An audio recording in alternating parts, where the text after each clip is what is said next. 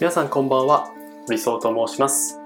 本屋になれなかった僕がだいひゃくよんじゅうろっかいめの放送になります。この番組は世界一敷居の低い読書番組として、私堀荘が読んだ本や言葉に関する感想などを紹介するラジオを目指しています。え今日はですね、えー、いちがつ最後の配信ということなんですが、えー、前回レッ島本理央、レッド、谷崎潤一郎、任礼来さんの、まあ、特別会ということでさんかい連続で配信をしたんですけど、まあ、企画会ということで配信したんですけど、まあ、あれが企画会っていうか、今後ああいうような形はあのたくさんやっていきたいなと思っているので、あのいつもと違った形というか、まあ、にせんにじゅうにねんの、えー、スタンダードな形になっていくんじゃないかななんて思っていますが、えーと、今日配信するものはですね、えー、まあこれも新しい試みというか企画会というかなんですが、あのーまあ、題してこう映画監督になれなかった僕がみたいなタイトルでですね、えー、配信をしたいなと思っています。で、あのー、今ノートで、あのー、毎週日曜日必ず、あのー、映画とか映像作品とかそういうものを、えー、配信、その感想をこう配信するようにしてるんですけど、まあ、たまに、あのー、日曜日以外の時にも見た映画、あのー、よんほん、月よんほんとは限らないので、えー、発信をしてるんですが、あのー、なんか去年のはちがつ、しちがつかはちがつぐらいからちょっと自分にこう課して、僕結構映画のコンプレックスがあって、実は過去の名作をちゃんと見てないみたいなことが割とあったりするんですよね。僕ジブリとかも、あのー、紅の豚とかちゃんと全部見てないんじゃないかな。最近ようやくこうマトリックス見たりとか、スターウォーズも、あのー、妻と結婚して、で、一時期Huluを、えー、サブスクでこう撮ってた時に、なんか本当に、本当奇跡的なタイミング、なんかこう多分、スター・ウォーズの最新作の放送があったタイミングで、多分あれだけだ、今はこうディズニーチャンネルの方でこうやってると思うんですけど、奇跡的にスター・ウォーズ全部配信してたんですよね。で、にしゅうかん限定とかで。で、それでババッとこうスター・ウォーズ。で、それまではでも、スター・ウォーズ的な、なんか、ネタというか、そういうものに全くついていけないとか。で、だけど映画は好きなので、映画好きなんです、みたいなことを部活に言うと、え、これ見た、あれ見た、あれ見たことあるみたいな。こう、ものすごい映画のコアなファンの人たち、コアというか、普通にこうファンの人たち、い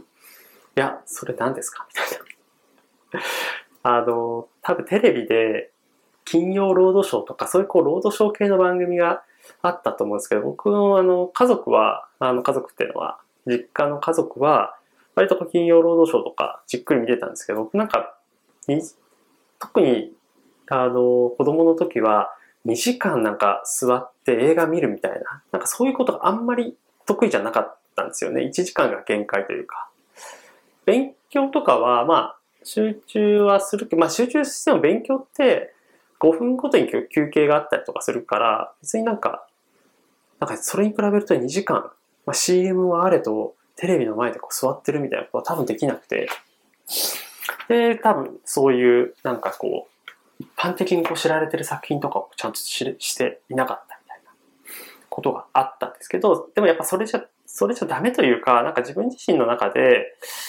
その映画ってやっぱ総合芸術だなみたいなことをこう感じる時がすごくあったんですよね。エンタメは好きだったんですけど、で、この読書ラジオでもこう本のことを扱ってたんですけど、映画って、その、いろんなメディア、テレビもそうだし、ネットもそうだし、あとは映画館っていう、あれもこうメディアといえばメディアですよね。あとはその街角で、あの、公民館というか、公民館というかその、多分公の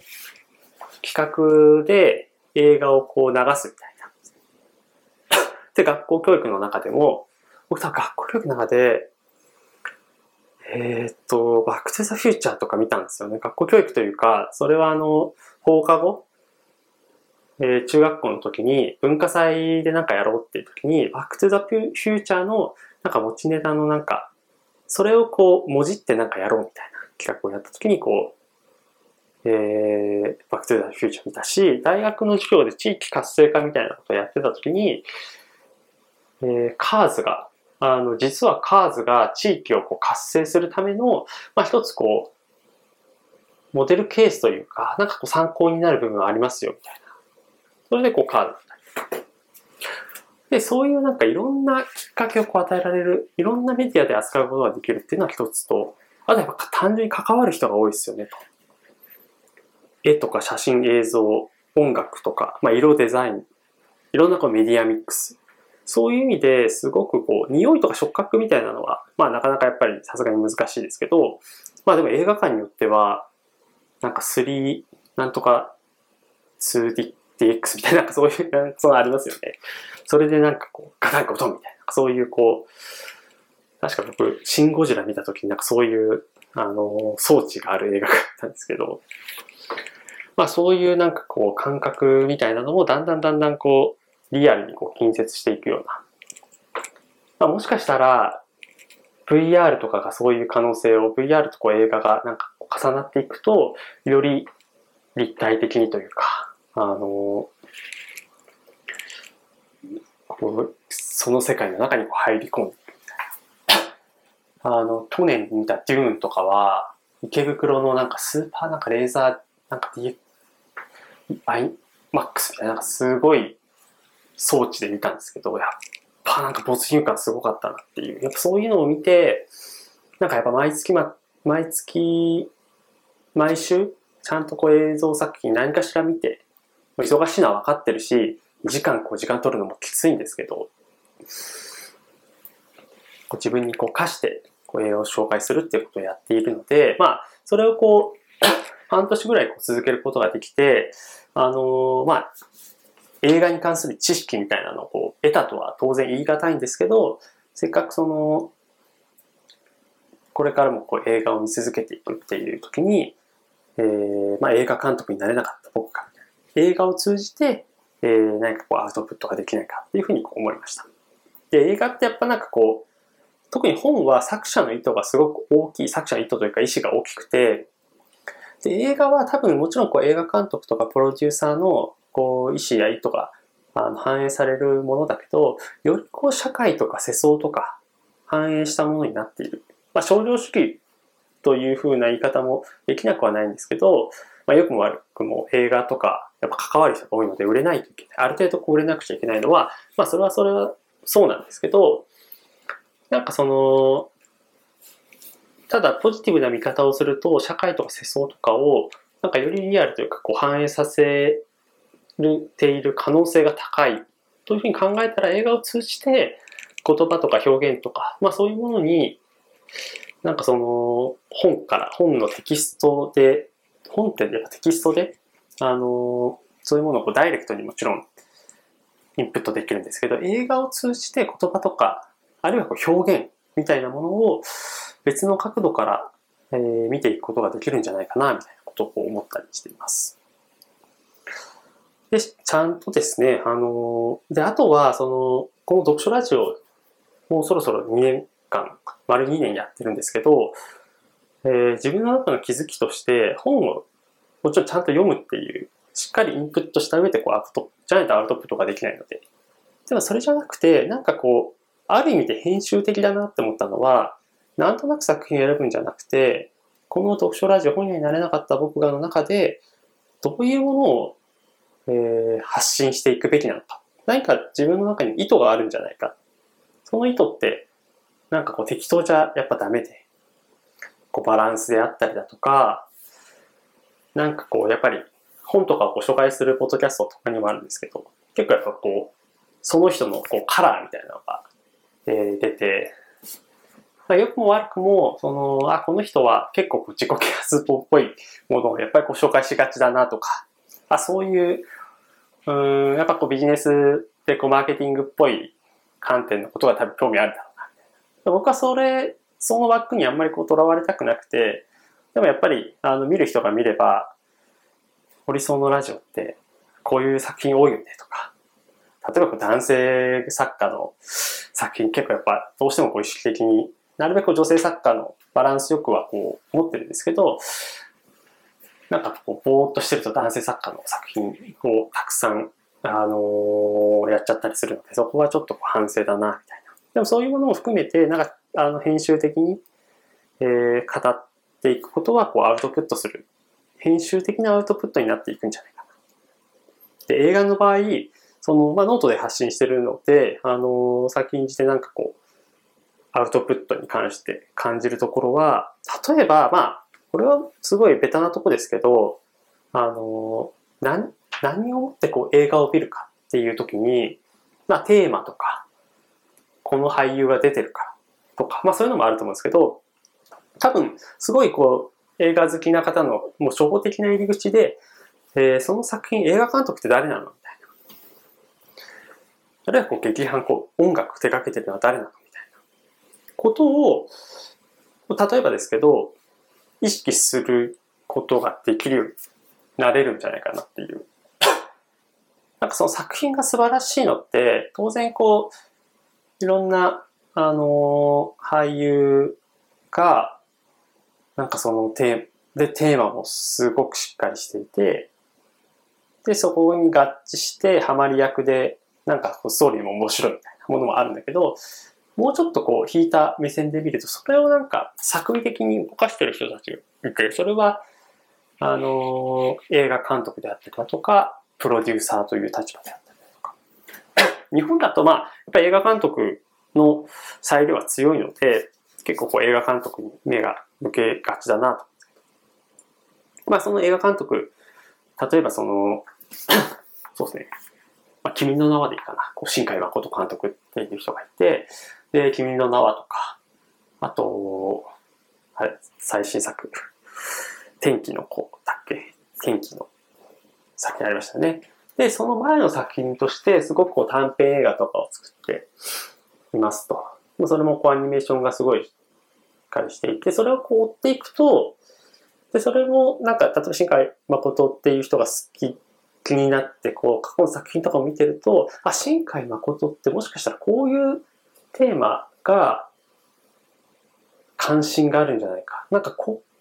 ここはなんかずっと共通点最新作に至るまで共通点あるぞとじゃあ次の最新作も同じような観点で見てみようあれなんかでも共通点これまでずっとあったけどなんかそれとは違う全く違うかアプローチで作品撮り始めたなとか例えばですけどねでそれをやることによってあの点と線みたいな言い方で言うと点のインパクトもすごい大事だと思うんですよね点であこの作品はすごいね過去はさておき過去のこと知らないけど自分はめちゃくちゃ楽しかったっていう観点もあればだけど線で見るとその作品だけじゃなくてその作品に至るまで、じゃあこの映画監督ってどういう作品を手掛けてきたんだろう。で、どこがなんか分岐点になって。これってまあ、あの、本でも同じだと思うんですよね。村上春樹さんが、えー、まあずっとこう書いてきて、いちきゅうはちよんとか、最新作の、えー、騎士団長殺し。で、まあ短編作品に至るわけなんですけど、こう、そういうベタなとこで言うと、あの、僕という主人公が、えー、僕シリーズだいよんさくということで、風の歌を聴け、せんきゅうひゃくななじゅうさんねんのピンポール、えー、羊をめぐる冒険、ダンスダンスダンス。まあ、ダンスダンスダンスの前にノルウェーの森とか出てるんですけど、この僕というものシリーズってずっと一人称で書かれている作品なんですよね。ノルウェーの森もそうかな。それが、えっと、村上さん自身もこうインタビューとかで言ってますけど、三人称になり始めたのが、確か、えー、ねじ巻き鳥かなあの、短編集とかで三人称を彼、あの、まあ三人称で彼とか彼女とか、えー、人の名前でこう言ったりとかっていう話ですけど、それまではずっとこう一人称でしか書けなかったっていうことを言って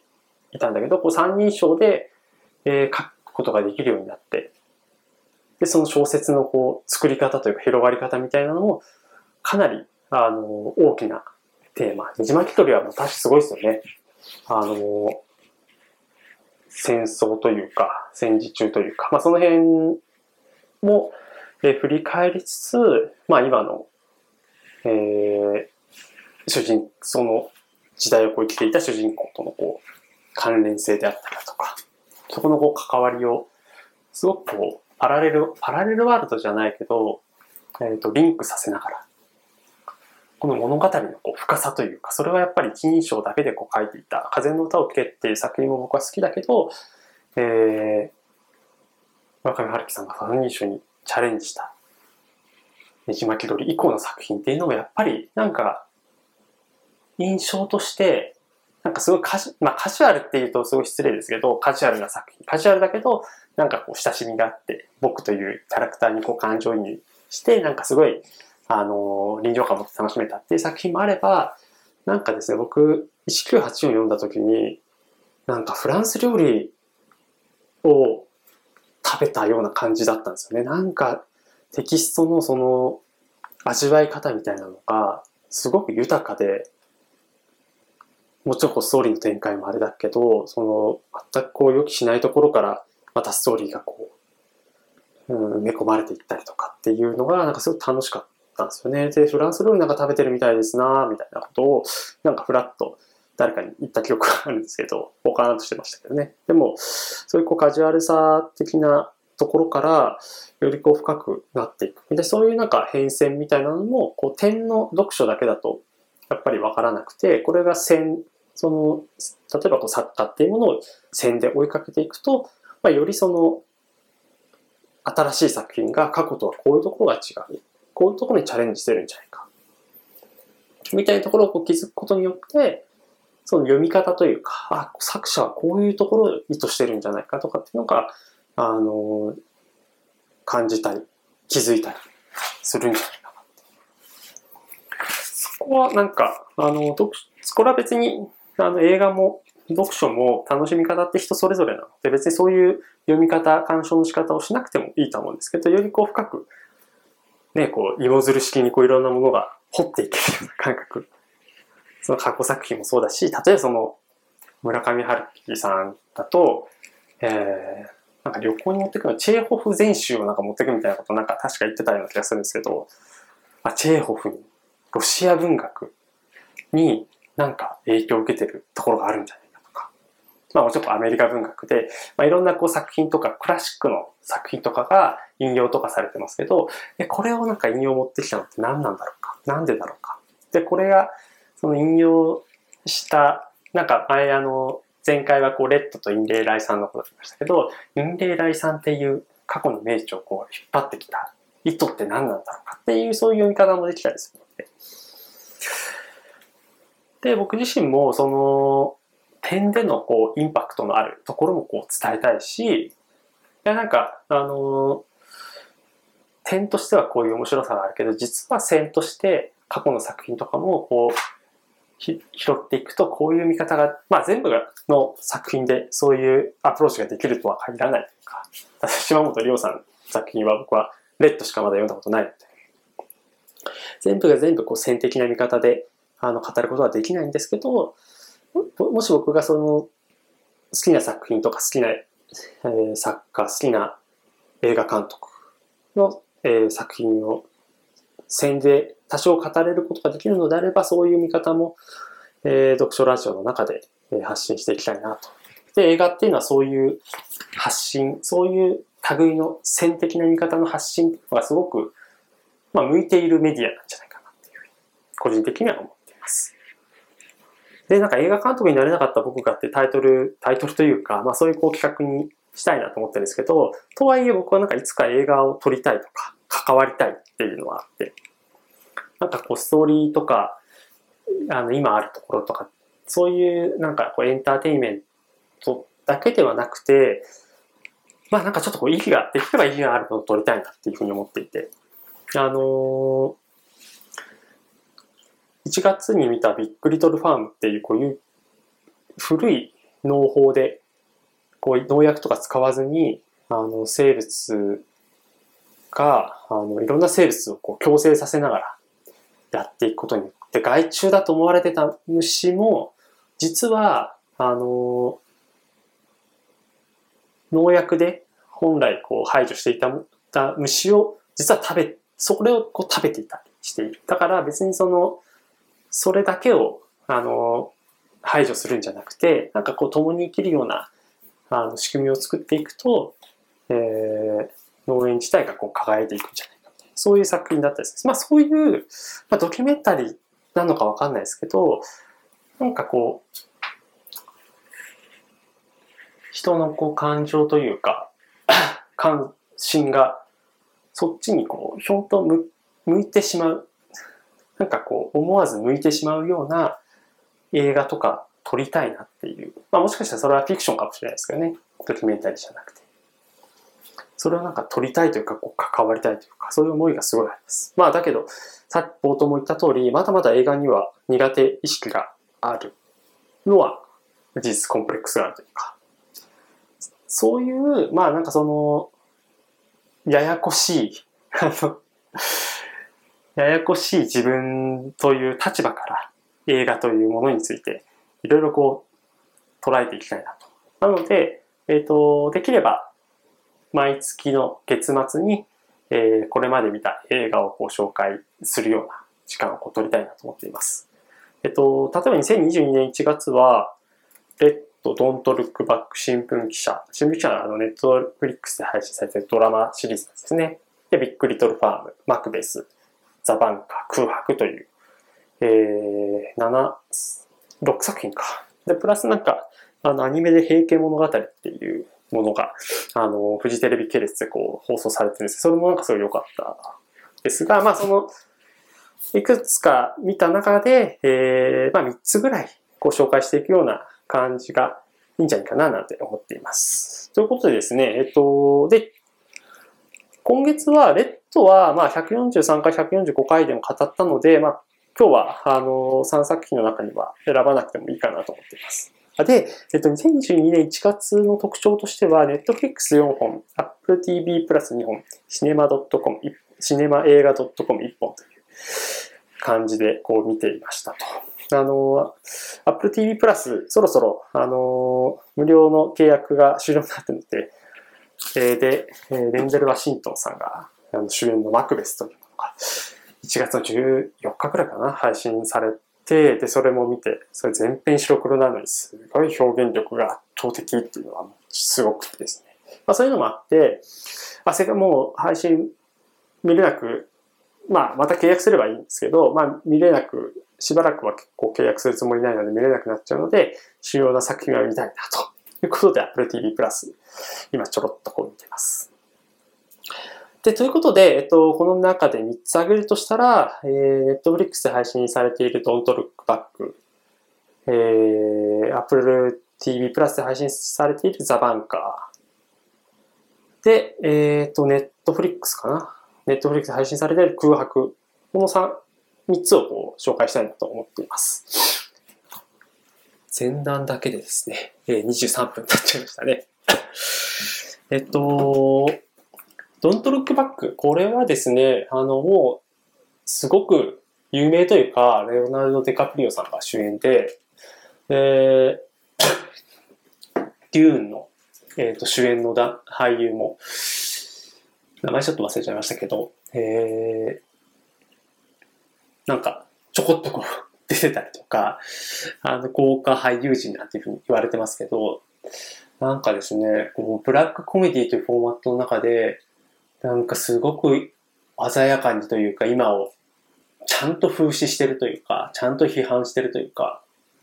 で、ちゃんとこう、描かれてる世界、今、今、僕らがいる世界ってものすごいひどいよねっていうのを、ちゃんとこう、伝えてる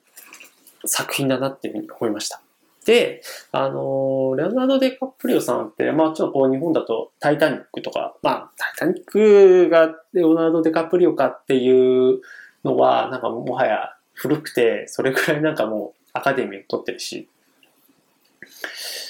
もうすごくいろんな作品出て、タイタニックのデカプリオなんていうのはなんかちょっと古い、古いというかだいぶ、あの、印象としては終わってるなって感じですね。まあ、あれだけヒットしたんで、ちょっと代表作ではあるんですけど、あの、まあ、あんま知られてないところで言うと、ずっと環境問題に関心を持ち続けていて、タイタニック以降って言われてますけど、で、彼が大切にしてるのは、その、まあ、環境問題の中でも、その、何なんかこう偏ったテーマというわけではなくて、そのなんつうんですかね、こう環境問題、環境を捉える上で科学的事実ってすごく大事ですよね。でそれをやっぱこう大事にしてるっていう。で Don't Look Back でもこう科学者があの水星が出て半年後に地球にぶつかりますよっていうことを、えー、科学的事実としてこう伝えてきたんだけど、あんまりこう信じられずにで、えー、かつレアアース、なんか iPhone とかスマホとかで使うレアアースがその水星にはこうたくさん含まれてますよと。なので逃げるとか、なんかこうその惑星を攻撃するんじゃなくて、まあ、うまく捕獲して、えー、富を得ましょうよみたいな、なんかそういうようなアプローチでこうやったんだが、あのデカプリオたちはいやそんなバカなことややもう相当エネルギーもあるやつだよっていうことで、でも全然聞き入れられずに、だからなんかそのアカデミックの警告に耳を傾けられるかっていうのは、まあ、最近で言うと気候変動とかの話にもすごく通じするところで、まあ、今でこそこうなんか エスディージーズ みたいなのができたので、まあ、ちょっとこう環境のこと考えないとやばいよねっていうことが、まあ、世界的にもあの割とこう義務として、えー、言われてきてますけど、まあ、でもずっとやっぱそういう観点で言うと、そういうものが割とこう手遅れな、手遅れになる直線ぐらいのタイミングでこう、あ、や、やばいよねっていうこう気づくようなこう歴史がこうずっと続いていて、日本でもあの去年見た水俣という映画に象徴されている通り、環境問題、水洗、水害というかこう、水質汚染の問題とかがあったりして、だけどそれは汚染されても、なんだろう、こう人々の生活もそうだし、生態系にめな、もちょ、めな、ものすごいダメージ、あの与えてますよっていう警告が全然こう聞き届けられない、まあ、それはなんかコロナ禍でもちょっとこうアカデミックとこう政治が、まあ、なんかどっちが偉いのかっていうか、なんかそれをなんか比較としてこう並列的にこう扱うっていうのもなんかおかしいような気がするんですけど、まあ、いずれにせよそういうこうアカデミックの警告にこう耳を傾けられるかっていうのを、まあなんかそのでも今言ったの一言じゃなくて、当事者としてもあの半年後に地球が消滅、地球がなくなっちゃうぐらいすやばい彗星が来てるよって言われても、僕は信じたかどうかっていうのはちょっと分かんないですけどね。まあそのでやっぱこう感じるのは、この映画すごく素晴らしくて、なんかもう全員ハマり役だなみたいな思ったんですけど、その体制側にいる人たちも含めて、やっぱこの作品に込めた思いってすごく強かったんだなっていうのを、なんかこういっかげつぐらい経って改めてこう感じますね。で、あえてまあ今月一緒に見たこうNetflixのあのオリジナル作品の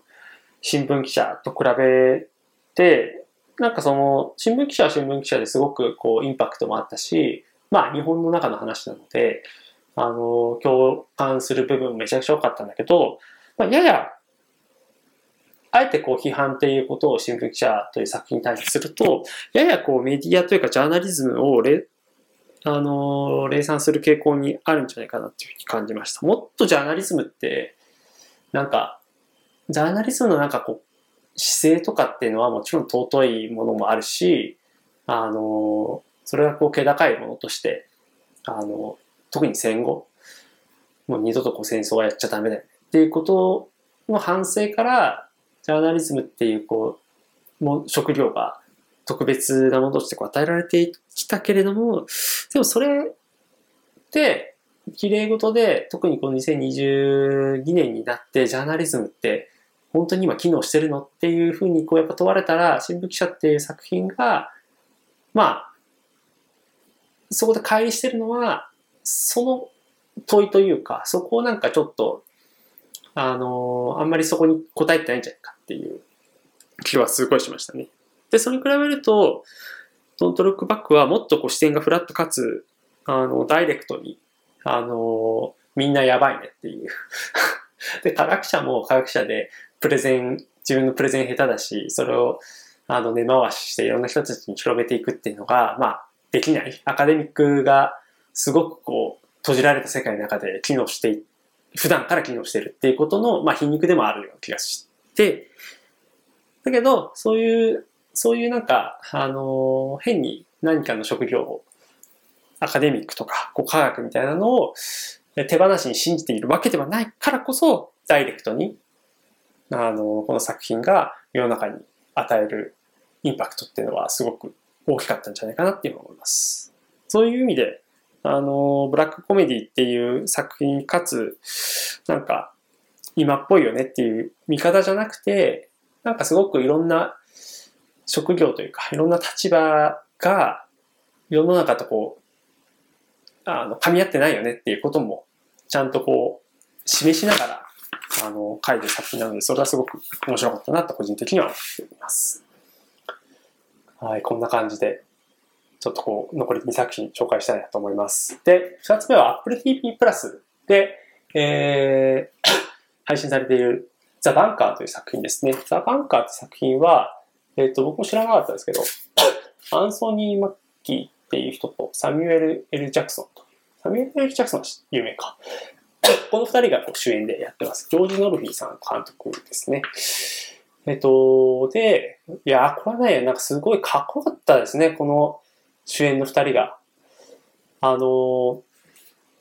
れは何かっていうと黒人せんきゅうひゃくろくじゅうねんだいぐらいに描いている作品でせんきゅうひゃくろくじゅうねんだいのアメリカですね。でその時ってまあ黒人と白人の、あの、去年サマーオブソウル見て、せんきゅうひゃくろくじゅうねんだい公民権運動みたいなのが、あの、出てきて、やっぱ僕はそれに対してすごく無知だったことを反省して、ちょっとずつなんかいろいろこの本とかも読んでるんですけど、あの、この本、その観点で言うと、この作品を見れたのはすごく良かった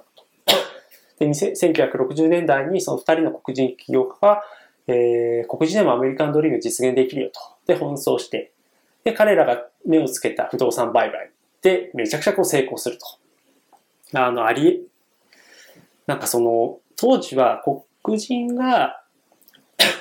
例えばこう、大きなビル、価値のあるビルを、えー、買おうとしたときに、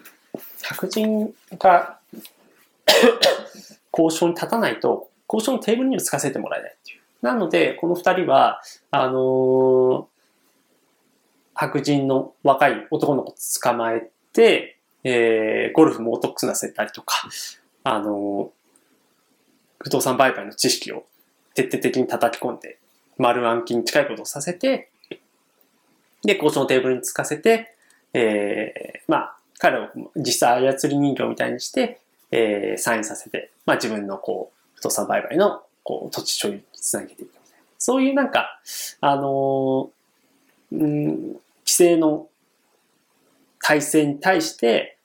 知恵を使って、えー、やっていくっていうのはまあ痛快というか面白まあ面白その部分ってすごく面白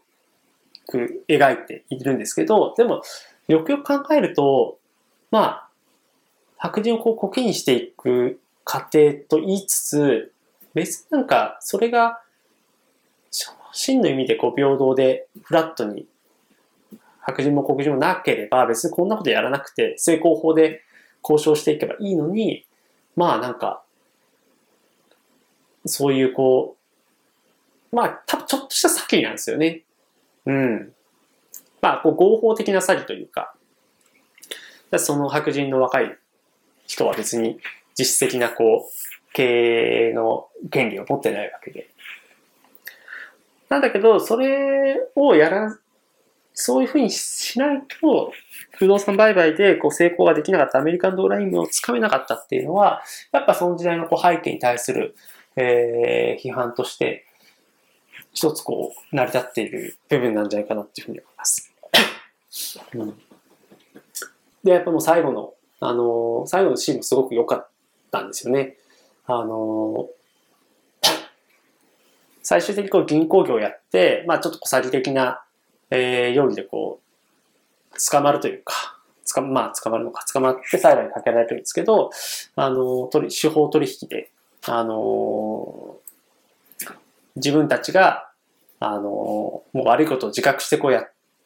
やりましたって言ったら、まあ、あの、司法取引で、まあ、許してあげるよと。そこを認めるんだったら許してあげるよと。だけど、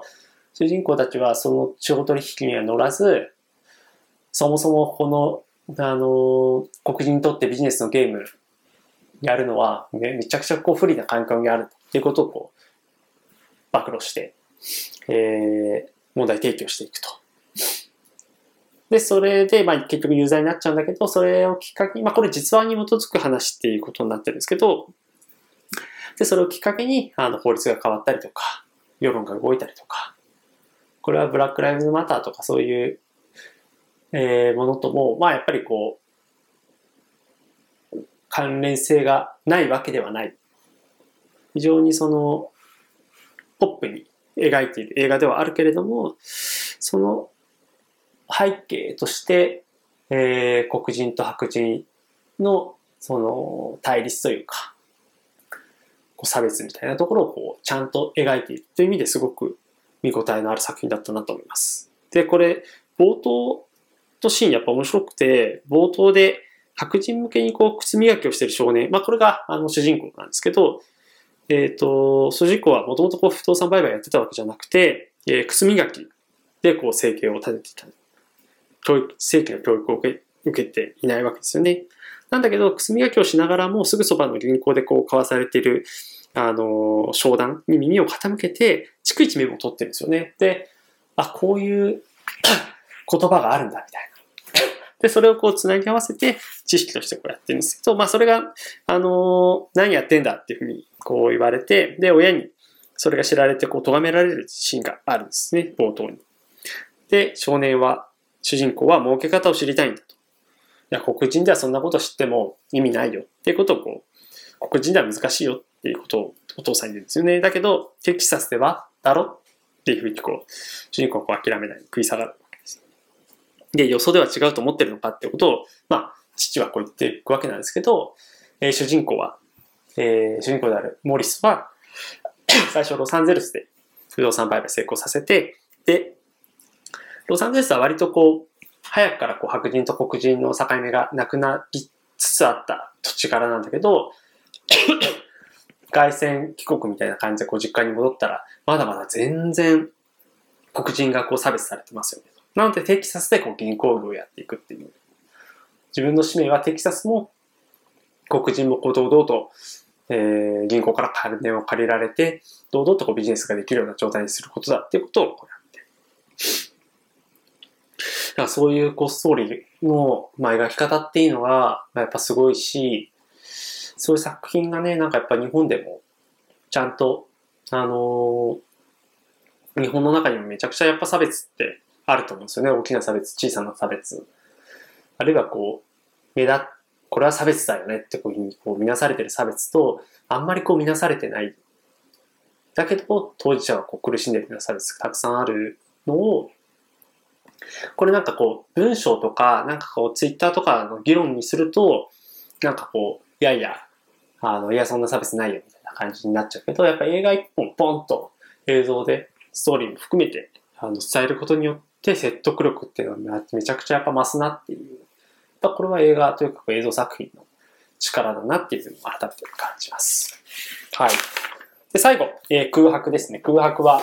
えー、日本映画です、えー去年のくがつに、えー、古田新太さん主演で、えーまあ、松坂桃李さんが、えーまあ、古田新太さんと松坂桃李さんが主演って感じなのかな。いやー、で、これ予告がやっぱすごく良かったというか、もう予告でなんか、予告とかはあらすじかな、その、古田新太さんが、あのー、まあ、元々こう奥さん、で、パートナーがいたので、こう離婚を多分しているんですよね。で、えっと、で、二人の間で娘がいて、で、それを、なんでかわかんないけど、古田新太の、えー、みつるが、えー、親権があって、で、その彼女を育てているわけなんですけど、えっと、だけどこう、娘との間はそんなに仲良くない。中学生かな中学生の生徒の間はそんなにこう、ギクシャクしてるような感じなんですが、あのー、ちょっと冒頭やっぱひどいですよね。こう今時の中学生はスマホ持ってるけど、でそれをこう、あのー、元パートナーにスマホを渡されて使っていいよみたいな言ってるけど、こう古田新太はそのスマホ見つけてなんでそれもうこう中学生なんか必要ねえんだよって言ってこう庭に投げ捨てるそれだけでもすごいだいぶなんか父親の立場を生かした、まあ、ちょっとこうマイルドな虐待なんじゃないかなっていう感じはするんですが、えー、その、えー、と娘カノンが、えー、万引き犯だっていうふうにこう疑われて、まあ、結局多分それは万引きをしたんだろうなっていうことなんですけど、マニキュアみたいなこう取っちゃうんですよね。でそれを、あのー、そのお店の店長が見つけて、えー、彼女をこう、まあ、補導しようとすると。でそれをえっと、カノンが逃げて、で、逃げてる途中で、えっと、車にひかれて、トラックにひかれて、で、死んでしまうという、まあ、悲しい事件ですよね、と。だからそういう背景、そういう背景だけ聞くと、なんかすごい、まあ、暗いんですけど、その古田新太みつるは、なんかですね、あの、カノンの、まあ一番の良き理解者だっていう面をいきなりし始めるんですよね。こうギクシャクしていたのに。で、その事件に関わった人たち、そのす追いかけたスーパーの店長だったりとか、えー、学校が、なんでマニキュアなんか取るんだと。それは、なんで万引きもするような子じゃないのに、なんかするのは、なんかこう学校でいじめとかそういうトラブルがあって、あるいはその、取ってこいっていうふうに言われて、えー、取ったんじゃないか。だから学校に対して必要に、あの、いじめがなかったかとか、あの、なんか気になる生徒はいないかみたいなことをこう、父親であるみつるが、まあこう言っていくわけなんだけど、それは多分、今まで娘と向き合ってこなかった自分が、その、向き合ってこなかった時間をこう埋めるような、まあ、それが空白っていうタイトルの元なんかわかんないけど、それをこうやり続けて、こう、どんどんどんどんこうエスカレートしてこう追い詰めていくんですよね。で、もう本当にどんどんどんどんこう狂っていくっていう作品です。で、えー、松坂桃李さん演じる、店長だっけ、直人か。直人は、えー、スーパーをこうたったむ決意をして、えー、まあ、普通にこう、は、店長じゃない立場としてこう働くわけなんですけど、まあ、そこに至るまでのその苦しい葛藤みたいなのを、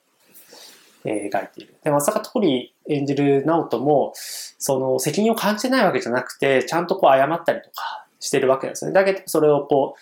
いや謝ってほしいわけじゃないの、真実が知りたいんだみたいな感じでこう追い詰めていく。でその追い詰め方の、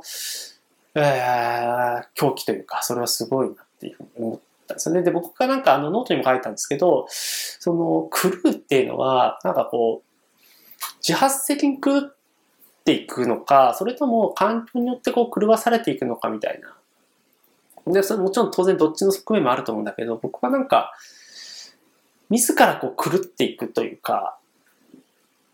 狂おうと思って狂っていく。それはなんかちょっと語弊もあるんだけど、狂うっていうのはなんかこう自発動詞、可能動詞として使うことができるんじゃないかなっていうことをなんとなく感じていますと。その、そのなんかこの空白という映画の中で、その関係者の一人が罪の意識に耐えきれずに自殺してしまうシーンがあるんだけど、その彼女もその自分が自分あるいは自分の幻想がその死に至るストーリーっていうのをこう構築してしまって、なんか自らの幻想もその自己に基づくものであれば、なんかやはりこうそこのストーリーを構築してしまったのも自分だし、でその判断をしてしまったのも自分であるということと、なんかこう狂うっていうのが、なんかその狂いたくて狂うっていう人はなかなかいないと思うんですけど、でも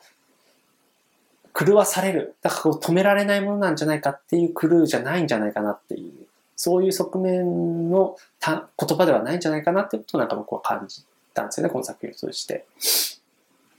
でそれをなんかそのすごいあの薄情な感じではなくて、自分の意思によって狂えるのであれば、自分の意思によって狂うのを止められるの止められる止めることもできるんじゃないかなっていうことをなんか思ったんですよね。その例えばこう自殺に至った女性がいるんですけど、その自殺に至るストーリーっていうのをこう自分の頭の中で作り出してしまった。だけどそれを自分の意思でその枠というかストーリーをこう壊して、でもう一回こうちゃんと生きるっていう正常なルートへと道を戻すことが、狂うっていうのが自分の意思で決められるのであれば、自分の意思で狂わない正しい道に行こうっていうふうに決めることもできるんじゃないかなみたいなことを感じたんですよね。でそれは最後のまあみつるの、えーまあ、静かにあの娘のことをこう回想しながら、もう一回こう自分がこう生き直さなくちゃいけないなっていうことをなんかあの見据えているシーン、まあ、そこには多大な後悔があって、まだまだそのみつる自身もこう傷を負っているんだけれども、なんかそこにはこうちょっとした救いがあったなっていうのがありました。であのただグアグっていう作品はあのあまりに多くの人たちの人生を狂わせてしまった狂わせてしまったって言っちゃってますねまああの狂ってしまったので、そのみつるが再生に向けて一歩踏み出そうとしている姿を見ても、